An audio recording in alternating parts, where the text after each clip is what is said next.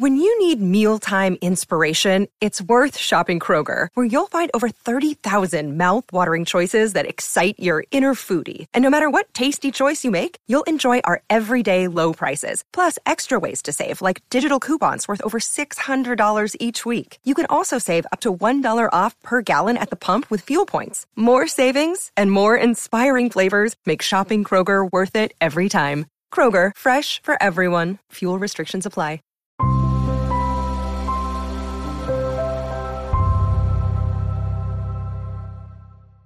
Hey guys, welcome to another video.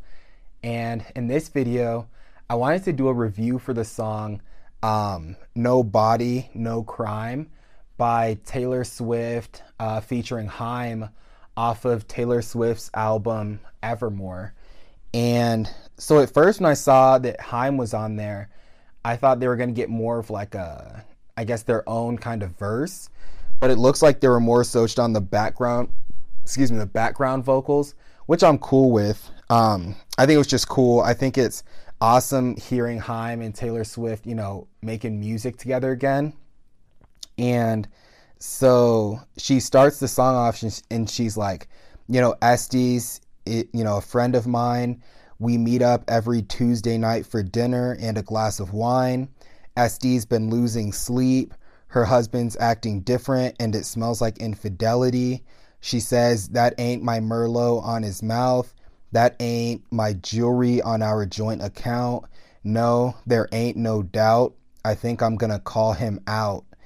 And so I think here it's just very apparent that, you know, she's talking about how this is a, you know, a good friend of hers that is in this relationship where she's pretty sure that the person, the other person is cheating and then there's another part of the song that goes, you know, Este wasn't there Tuesday night at Olive Garden, at her job, or anywhere. He reports his missing wife. And I noticed when I passed his house, his truck has got some brand new tires, and his mistress moved in. And so, even like, you know, right after that, she mentions how like the mistress is like sleeping on, you know, her side of the bed and all of that stuff.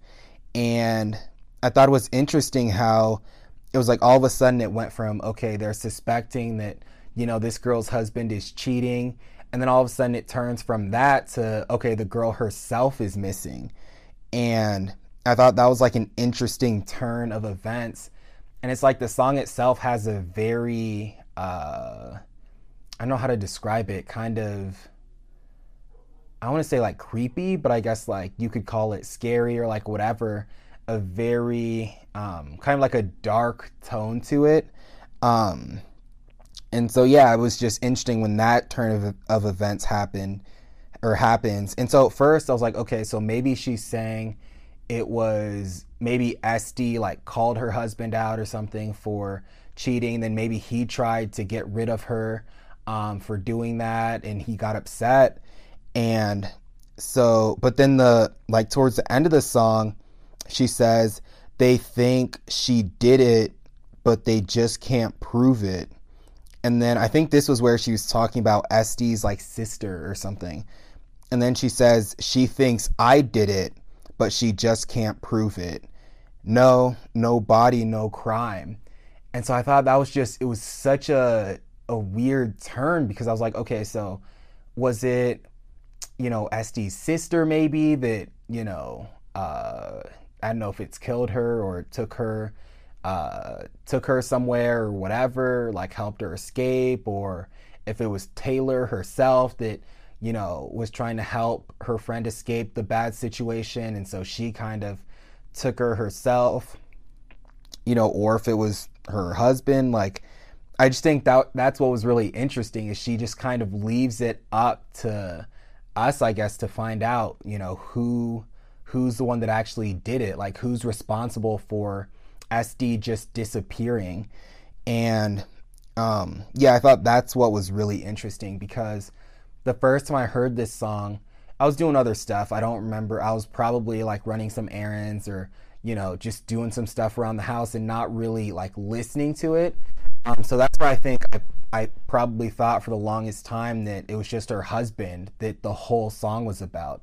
And I didn't really catch that part at the end where she kind of switches up the words. Um, and so, yeah, I thought that was that was really neat. And I think this album I'm starting to find is almost like it's almost like a book where I think sometimes you can go through it the first time and listen to it and you know, of course you you know, you could enjoy it, but then once you go through and like really listen to it another time, you'll catch certain things that you didn't catch the first time through when you went and listened to it. And so that yeah, that's what I'm starting to find now and so I'm really enjoying going back and really listening to each of these songs. And so I loved Haim on the background vocals as well. And yeah, you guys, so that that pretty much sums up my thoughts on this song. Uh, let me know what you guys think about this song as well in the comments below. And if you guys like this video, please like, comment, and subscribe. Uh, it helps my channel out a ton. And also tap on the notification bell so that way YouTube notifies you each time I post a new video. And I'll talk to you guys in the next one.